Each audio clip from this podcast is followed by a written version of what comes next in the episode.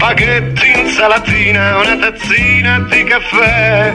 A malapena riesco a mandar giù.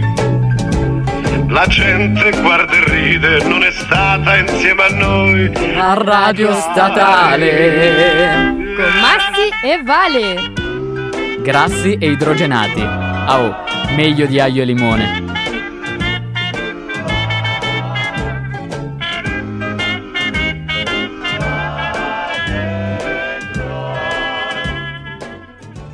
Ed eccoci in diretta, o perlomeno eccomi in diretta perché, ahimè, quantomeno per la prima parte di questo, di, della trasmissione di oggi, sarò, sarò da solo. Perché Valentina ha avuto degli impegni, ci raggiungerà a metà puntata più o meno. Quindi inizialmente siamo io e voi, voi ed io. Allora, qual è la, la faccenda? Oggi si è deciso con Valentina. Scusate, oggi si è deciso con Valentina di parlare del glutine. E, e quindi niente, questo, questo, è la faccenda. Presto sarà presto fatto. Ehm, vabbè, io mh, sono propenso a buttarmi fin da subito nel, nel discorso e, e, niente, quindi tratteremo di questo argomento che chiaramente da qualche anno è saltato un po' agli, alla ribalta perché eh, vabbè, eh, sappiamo tutti quanto si, è, quanto si siano diffuse le diete gluten free e quante persone pur non avendo una diagnosi di celiachia poi si siano interessate a una dieta di questo tipo, l'abbiano vista come salutare, come la soluzione a determinati problemi digestivi eh, di, cui, di, cui, soffrivano. E quindi se, ne è fatto un gran parlare. Bisogna chiarire quindi che cosa è il glutine, in quali alimenti si trova, che cos'è la celiachia, chi ha la celiachia, come la si diagnostica, eccetera, eccetera. Il glutine fa bene, cos'è, cosa non è, e, eccetera, eccetera. Eh, ma io, prima di fare tutto questo, sarei propenso, sono vabbè, naturalmente qui al solito nello studio di Radio Statale, ma prima di eh, tutto questo sarei propenso a buttarmi fin da subito con la prima canzoncina. Tra l'altro oggi ha vinto una disponibilità completa circa eh, il repertorio eh, da, come dire, la scaletta di canzoni da mettere nella puntata, ne ho approfittato per mettere di qualcosa di via via un po' più aggressivo, salvo la canzone di chiusura che invece è molto, molto morbida, si addice molto al commiato, ma le prime canzoni sono in fila in ordine di, eh, di livello di, di pesantezza rock. Iniziamo quindi con eh, gradualità con All Summer Long di Kid Rock.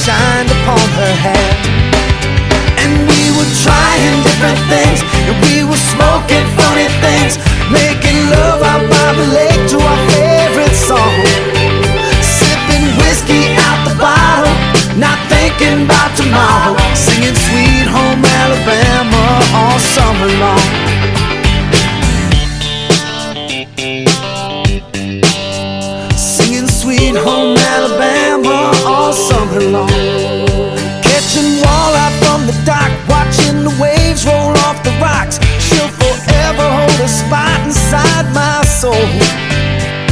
We'd blister in the sun, we couldn't wait for night to come to hit that sand and play some rock and roll. While we were trying different things, and we were smoking funny things, making love out by the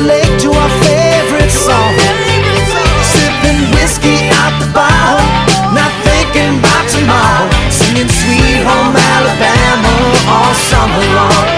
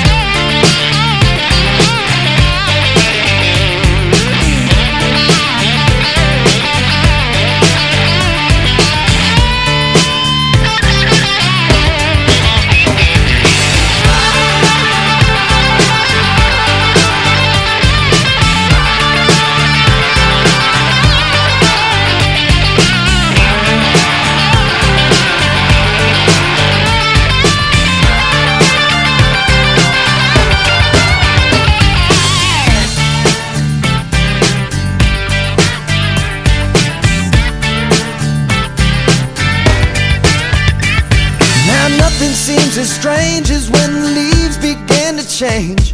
Oh, how we thought those days would never end. Sometimes I hear that song and I'll start to sing along and think, man, I'd love to see that girl again. Man, I like to see that girl again. And we were trying different things, and we were smoking funny things, making love out by the lake to our favorite song. Whiskey out the bottle, not thinking about tomorrow. Singing Sweet Home Alabama all summer long. We were trying different things, and we were smoking funny things, making love out by the lake to our favorite songs. Sipping whiskey out the bottle, not thinking about tomorrow. Singing Sweet Home Alabama all summer long. Singing Sweet Home Alabama all summer long. Singing Sweet Home Alabama all summer long. Singing Sweet Home Alabama all summer long. Singing Sweet Home Alabama all summer long. Mi sto divertendo un mondo.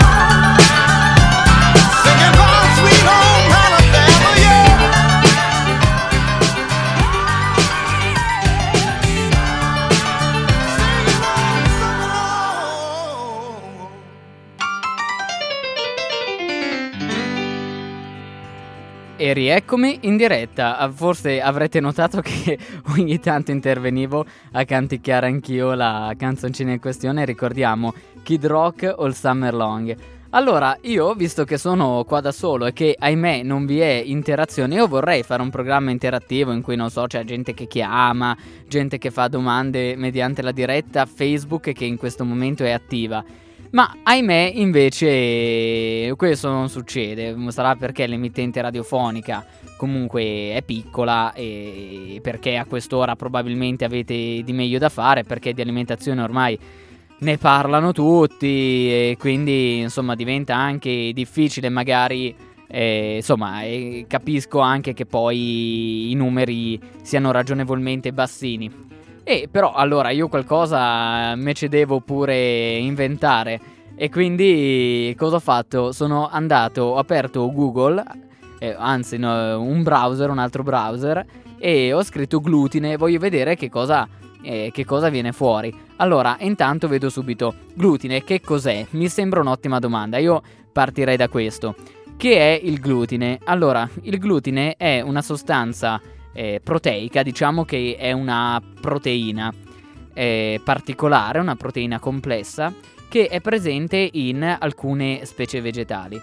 O meglio, diciamo che in alcune specie vegetali, in particolare appunto nel grano, nel farro, che eh, in realtà eh, grano, farro, eh, sono, vengono, sono un po' la stessa, sono la stessa famiglia di piante, ok? Quindi sono molto vicini il farro e il grano, il grano sia tenero, quindi quello che, che si usa per fare il pane, eh, che si usa per fare la farina, da cui si eh, ottiene, che si usa poi come ingrediente per fare il pane. Oppure il grano duro, da cui si ricava la semola, che viene invece utilizzata come ingrediente per preparare la pasta. Il grano, tenero duro che sia, poi è molto simile al, al farro. Inoltre, eh, ma anche in altre specie, in altre specie vegetali, c'è anche, non so, nella, nella segale, eh, se non mi ricordo male, pure nell'orzo. E, e quindi sì, sì, nel, nell'orzo assolutamente sì.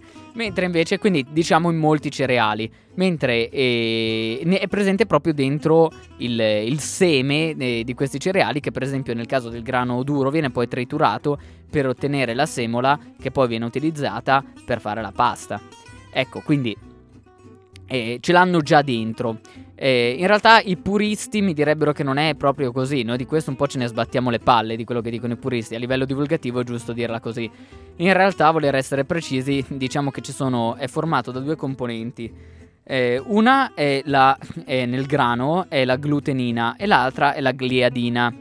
Allora, queste due componenti, quando vengono sottoposte, quando eh, si crea un impasto, interagiscono formando una sostanza, una grossa proteina ehm, estesa in tutto l'impasto come fosse una sorta di eh, macroproteina eh, che è quindi costituita dall'interazione di queste due sottocomponenti che sono appunto, ricordiamo, la, mm, le glutenine e la glutenina e la gliadina e eh, interagendo queste creano il reticolo del glutine. Quindi in realtà il glutine è costituito da due eh, da altre due proteine e in realtà quindi il glutine si forma spontaneamente, naturalmente quando si fa l'impasto.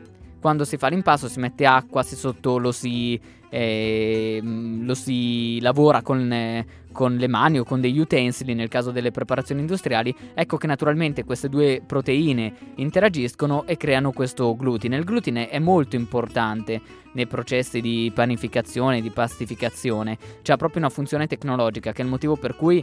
Eh, sono considerate eh, la, la, pasta la si considera di migliore qualità quando contiene tanto glutine perché tiene meglio la cottura. Cioè il glutine poi serve anche proprio eh, per ottenere un prodotto finale interessante. Quindi eh, non è che e, e, non è aggiunto a posteriori. Diciamo che si preferiscono quelle tipologie di grano duro che di per sé contengono elevate quantità, elevate quantità di queste due proteine eh, di modo tale che il prodotto finale sia più interessante.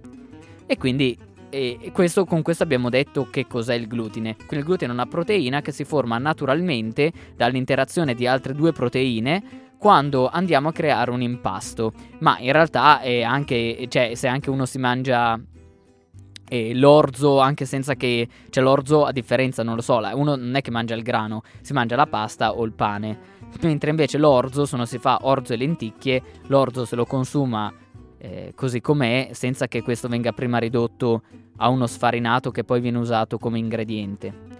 Ecco, in quel caso comunque anche l'orzo contiene, eh, siccome contiene queste due componenti, gliadina e glutenina, è come se contenesse glutine, cioè un celiaco eh, non è che deve evitare di mangiare anche l'orzo e tutte le altre compon- eh, componenti, perché eh, il celiaco è e intollerante al, gli fa male al celiaco, e qui faccio già un passo avanti, al celiaco fanno male eh, la componente della gliadina, che sia eh, che abbia interagito con la glutenina a formare il glutine o che sia da solo. Quindi, eh, diciamo, quindi possiamo dire che, posto che il glutine è formato da queste due componenti, eh, quella che fa male ai celiaci è la gliadina.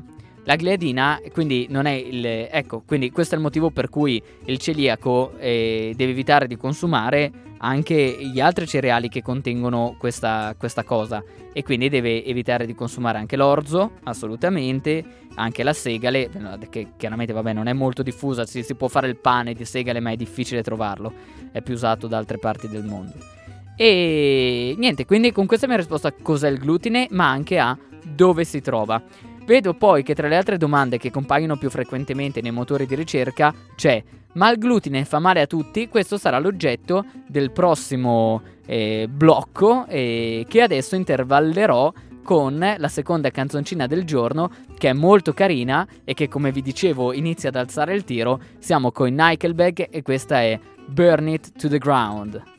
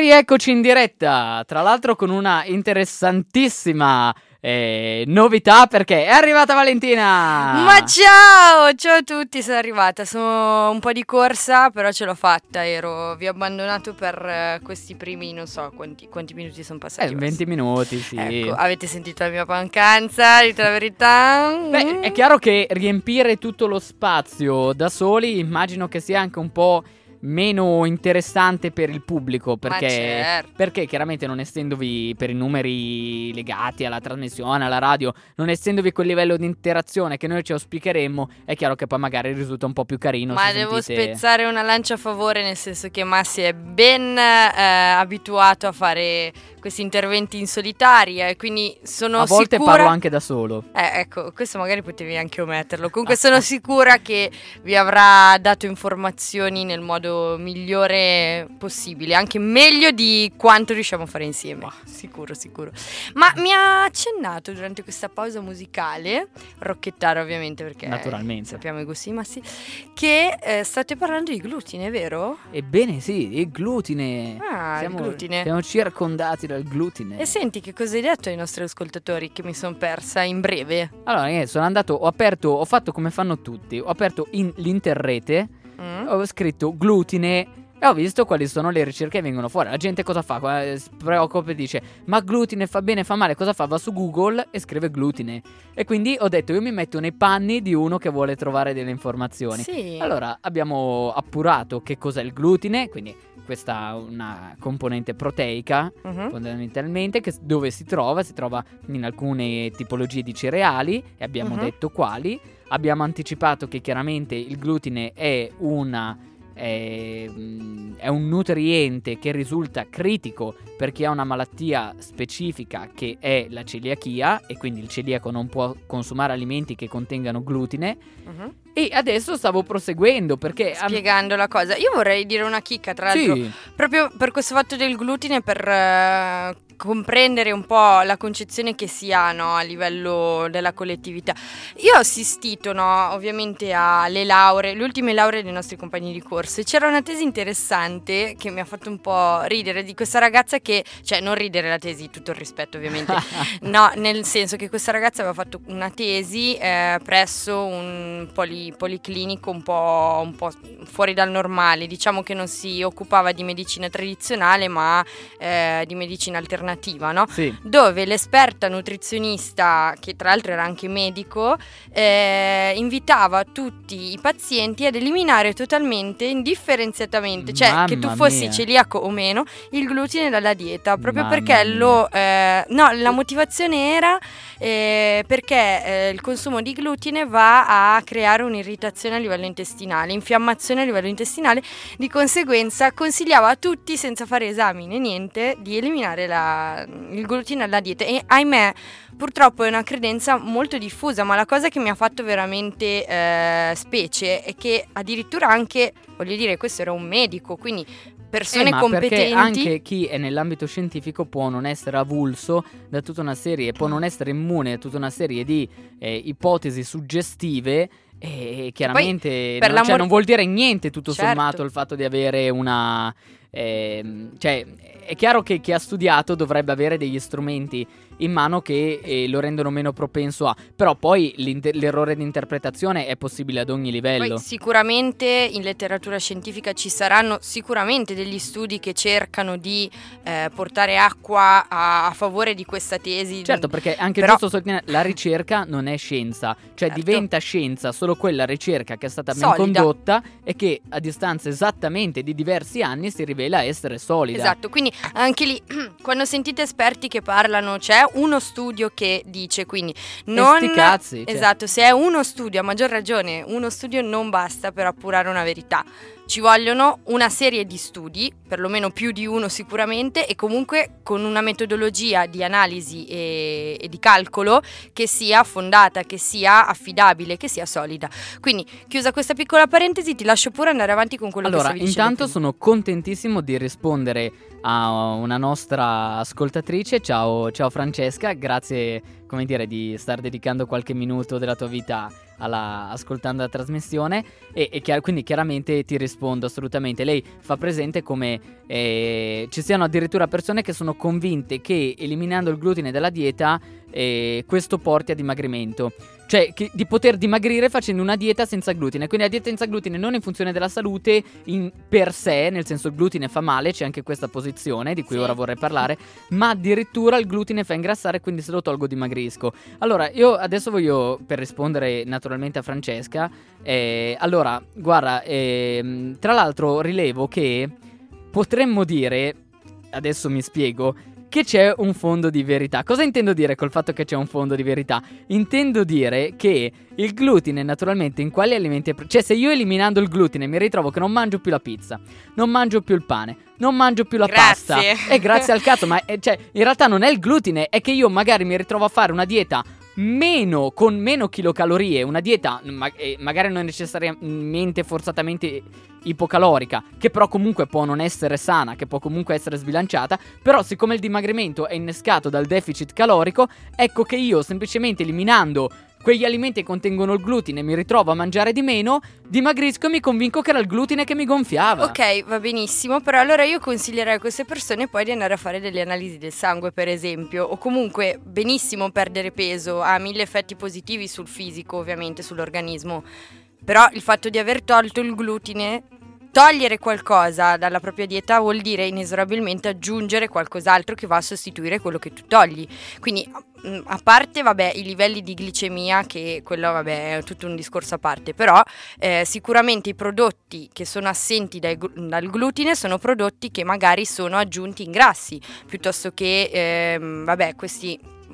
Sì, non è, non, tutti- cioè, non è detto che una dieta ipocalorica sia anche una dieta equilibrata. Esattamente. Bisogna- cioè, bisognerebbe fare entra- cioè, se uno deve perdere peso, deve fare una dieta ipocalorica, ma che sia anche eh, ragionevole relativamente ad altri aspetti. Anche perché Ecco. un celiaco non è che fa proprio una bella vita, nel senso che sto paro Cristo eh, deve evitare ovviamente la cura per combattere la celiachia e evitare prodotti contenenti glutine. Ma ovviamente questo è un trattamento riservato ai celiaci, quindi che hanno un problema ben preciso. E quindi Certo. eh, ovviamente la- l'opzione meno peggio è quella di eliminare il glutine dalla dieta, ma questo non vuol dire che quel tipo di nutrizione sia quella adeguata. auspicabile, Esatto. assoluta- assolutamente d'accordo. E allora, io volevo intanto proseguire con il- la scaletta degli argomenti e quindi passare al fatto che il glutine possa fare male a tutti. Io vorrei intanto specificare una cosa. È chiaro, c'è la convi- allora, diciamo che il glutine è critico per quella patologia che abbiamo già detto, la celiachia. La celiachia che cos'è? È una eh, patologia multifattoriale, ma fo- con una forte componente genetica, quindi celiaci si nasce, non si diventa. Per cui poi non è detto che si manifesti, nel senso che Eh, può, Esatto, essere silente può essere e silente. manif- silente cosa vuol dire? Che uno magari non si accorge di essere celiaco inizialmente e poi magari per una serie di sintomi e segni si accorge più tardi nel tempo di essere poi celiaco anche perché ha avuto un controllo di tipo medico, Esatto. un'autopsia per esempio Eh, eh, intestinale. Esatto, cioè ci sono bambini che magari fin da piccoli hanno, eh, stanno malissimo, cioè 200 anni fa i celiaci morivano. Perché, sì, perché un bambino sì, che certo. aveva una celiachia manifesta fin dalla tenera età non assorbiva, aveva malassorbimento, perché la celiachia cosa causa? Malassorbimento diffuso. Quindi bambini che non erano in grado di assimilare, assorbire il cibo che mangiavano, sviluppavano carenze nutrizionali e morivano. Invece eh, esistono casi, eh, ad oggi non si muore più fortunatamente perché si fanno i controlli e si scopre che uno è celiaco e se sta male uno si fa le analisi, vede che è celiaco, fa la dieta senza glutine e in quel caso poi torna a stare bene. Esiste però, cioè uno dice sì ma se tu mi dici che celiaci si nasce, com'è che io ho scoperto di essere celiaco a 30 anni, me l'hanno diagnosticato a 40 anni? Perché, come ho detto prima, è una patologia multifattoriale, quindi tu nasci con la predisposizione, poi magari si attiva a seguito di uno stress, un intervento chirurgico, un'infezione, per cause ignote, si sv- diventa manifesto quando ormai sei un adulto. Però Esatto. in realtà la predisposizione ci sei nato. Allora, in questo senso, quindi è falsa la tesi di coloro che sostengono che sia il glutine a causare la celiachia. Cioè, non è che se io adesso cambio la mia dieta e mi mangio le cucchiaiate di glutine alla mattina. No, non è proprio Non è che poi tra un mese mi ritrovo e sono diventato celiaco, così come, non lo so, se invece mi metto ad abusare, divento sovrappeso e mi mangio un sacco di gelato, rischio di diventare diabetico in quel caso. E anche lì c'è una predisposizione naturalmente, però se anche avessi una bassa predisposizione è chiaro che se divento obeso, inizio a mangiare eh, un sacco di alimenti, eh, un sacco di sciroppi dolci, dolci, eccetera, è chiaro che potrei diventare diabetico a causa della mia alimentazione. Ma non è il caso della celiachia, non è il glutine che causa la celiachia, ci si nasce. Esattamente, Massi è proprio stato chiaro e spero veramente che per questa puntata siate in molti ad ascoltarci perché purtroppo questa è una credenza fin troppo popolare.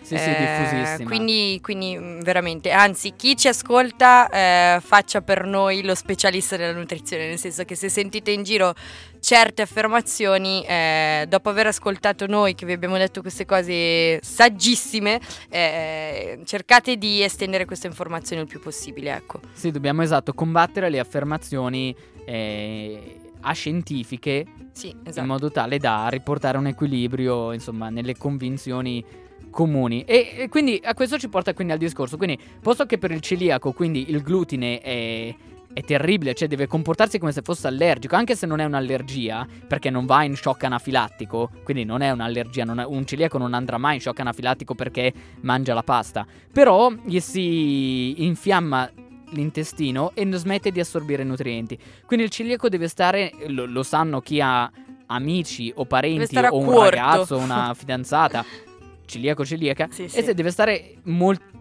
moltissimo attento sì. perché deve proprio evitare, eh, anche, se anche, se una posata è sporca di farina, non la può più usare. Esatto, esatto. Poi ovviamente anche lì dipende dal livello eh, del, mm, di celiachia che ha il paziente, nel senso che ci sono dei casi dove uno è molto più sensibile rispetto che altri.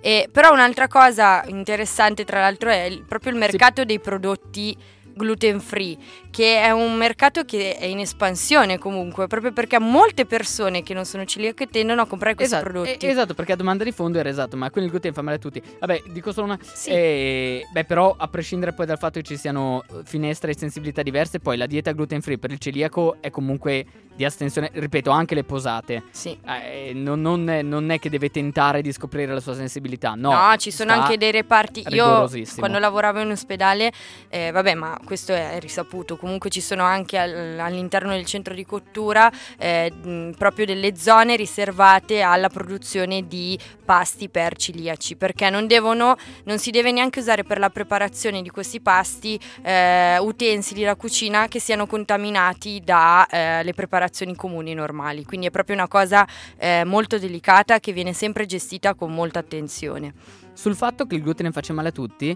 ehm, sarebbe, allora ho letto dei dati interessantissimi che sono stati messi insieme da, eh, da Dario Bressanini, quindi lo, lo, devo, lo, devo, citare perché per rispetto, visto che la fonte e quello che ha messo un po' insieme i dati in un suo libro è quello. Il discorso è, è questo. Sono, sono, stati condotti una serie di studi condotti con estremo rigore scientifico, doppio cieco, anche studi di intervento, per verificare se nella popolazione non celiaca vi fossero delle reazioni avverse derivanti dall'assunzione di glutine. Si scopre che, mentre nella maggior, nella pressoché, nella pressoché totalità dei casi, chi ritiene di avere dei problemi digestivi dall'assunzione di glutine. Quei problemi digestivi ce li avrebbe a, pri- a, prescindere, perché in generale è un'alimentazione che non è equilibrata e quindi è un'intolleranza di secondo livello, quindi ha in generale una digestione un po' compromessa da un cattivo stile di vita e gli alimenti che contengono glutine, la pizza è un alimento di per sé pesante e quindi se assume alimenti col glutine sta male dalla colpa al glutine. Poi, siccome dà la colpa al glutine toglie la pizza, non mangiando più la pizza, non mangia più un alimento pesante, la sua digestione migliora. Ma il problema di fondo era una, uno stile di vita globalmente migliorabile. L'altro discorso è, in altri casi addirittura c'era l'effetto nocebo, cioè sono convinto che mangiare una cosa mi faccia stare male questo, e quindi sto questo male. secondo me è l'effetto più sentito, nel senso che proprio le persone sono convinte, no ma se io mangio cose col glutine sto male, quindi anche se non, magari da esami non, non, è venuto fuori che io sono celiaca, io è una cosa che mi dice il mio organismo, che a me il glutine fa male, quindi basta glutine. È sbagliato, anche perché è un problema che poi potrebbe ehm, emergere anche a lungo, te- a lungo termine, cioè un'alimentazione così scorretta corretta ad eliminazione così ferrea è un, un tipo di alimentazione che può creare problemi magari a lungo termine, magari non adesso ma fra 5 anni, fra 6 anni, perché tu hai, ti sei ostinato a perseguire uno stile eh, di alimentazione scorretto perché non hai, mm, non hai bisogno di eliminare un determinato nutriente. Esatto. E alimenti ovviamente relativi a quel nutriente. Esatto, l'ultima cosa è che poi in realtà esiste una minuscola percentuale di soggetti, molto molto piccola, che pur non essendo celiaca, in studi condotti con rigore scientifico, in doppio cieco, col gruppo di controllo, comunque effettivamente manifestano dei sintomi avversi a livello gastrointestinale anche con tipo delle, delle pastiglie di, che contenevano glutine che loro non potevano sapere cosa contenessero. Quindi, eh, c'era il pro- quindi non, tutto sommato questi soggetti sarebbero soggetti che effettivamente, sebbene sia una sparuta percentuale, che pur non essendo celiaci hanno comunque dei problemi. Poi da cosa, se sia veramente il glutine, anche qui è difficile definirlo, però per questi soggetti è stata coniata una definizione che è gluten sensitivity, ma ripeto, interessa una parte talmente marginale della popolazione che se state pensando di essere voi dovete prima farvi tutta una serie di giri dal gastroenterologo Vero. e quindi poi lì vi mettete a posto. eh, i modi per capire se sei celiaco o no. Cioè, mm, ci sono mille test scrausi in giro mm, che dicono, eh, vieni qua, ti faccio questo test così capiamo se... che- veramente. Allora, ci sono dei modi ufficiali per sapere se una persona è celiaca oppure no.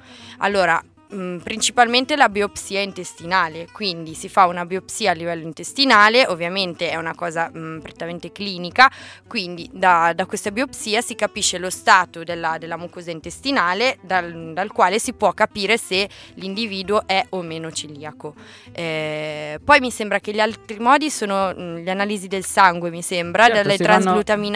Sì, si vanno a cercare gli anticorpi che indicherebbero una Esatto. reazione e anche in questo caso quindi Perché è una malattia autoimmune, quindi esatto. eh, da- dai valori di questi anticorpi si riesce anche lì a capire se eh, l'individuo è o meno eh, celiaco. E ovviamente non è che eh, un esame preclude l'altro, in teoria mi sembra che devono essere associati No, eh, infatti, infatti. insieme questi, questi esami per. Comunque è una cosa molto tecnica, molto medica, quindi anche lì se volete indagare se magari, magari può essere che percepite di avere eh, dei problemi, perché è un sintomo, è un segno no, dell'essere celiaco, quando magari avete irritazione intestinale, quando mangiate prodotti contenenti glutine, eh, rivolgetevi al medico. Sì, in realtà poi un celiaco eh, vero sta male sempre perché, cioè, nel senso, chiaro che il glutine scatena la patologia, ma una volta che l'infiammazione intestinale, poi quella ce l'ha a Ci prescindere da sono quello dei che chiari mangia. sintomi, Ecco, però uno quindi- che non, non lo sa e magari non, non riesce a capire qual è la causa, eh, andate dal medico, non Sì, andate... dal medico, non in- esatto, Eh, dalla farmacia, il esatto, consiglio esatto, dell'amico. questo- Andate dal gastroenterologo, ne parlate col medico di base. Esattamente. Io direi andiamo con eh, prossima canzoncina Sì. e poi in realtà facciamo l'ultimo blocco perché siamo già siamo andati un po' lunghini, quindi Eh, ma perché è un argomento interessante. Poi Sì. guarda, eh, secondo me eh, in questa puntata saranno molti ad ascoltarci perché come, come abbiamo già detto più volte è un argomento molto sentito in questi ultimi anni. E allora, come dicevo prima, e Valentina ignara, proseguo con la mia scaletta fatta a, a step in cui, in cui il livello tende a diventare sempre più pesante. e lei non lo sapeva. Oh, ci picchia, l'ho lasciato da solo un, un giovedì, ho creato un mostro. Cosa ci mandi in onda? E parlando di mostri, non aprite quel cassetto, ecco che arriva l'uomo di sabbia. Oh, signore.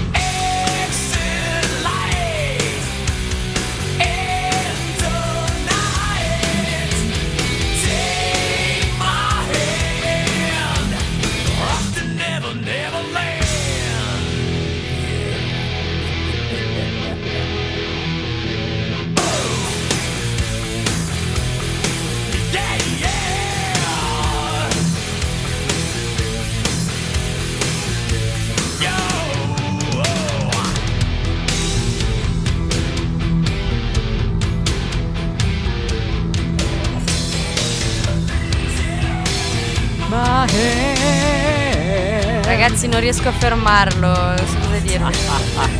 Ma tu non sai? Eh, dimmi, dimmi. Tu non sai che con la prima canzoncina io intanto tipo metà me la sono cantata insieme. Oh In signore. diretta. con- Ragazzi, scusatemi, non volevo. La prossima volta metto solo la base. Oh, poveri noi. Vabbè, no, vi- guarda, ve l'abbiamo promesso. Un giovedì lo facciamo solo cantando io e Massi. Assolutamente. almeno- sì, sì, sì. Siamo sì. così siamo tutti contenti. Ma magari voi un po' meno, ma, Eh, ma noi di esatto. sicuro. Ma sì, fa niente, dai. Ma andiamo avanti qua, Andiamo grassi, avanti. grassi idrogenati, programma radio più buono di Radio Statale, più buono, poi Eh. gli altri sono più, qualcos'altro il nostro più buono, eh, parlando di eh, glutine.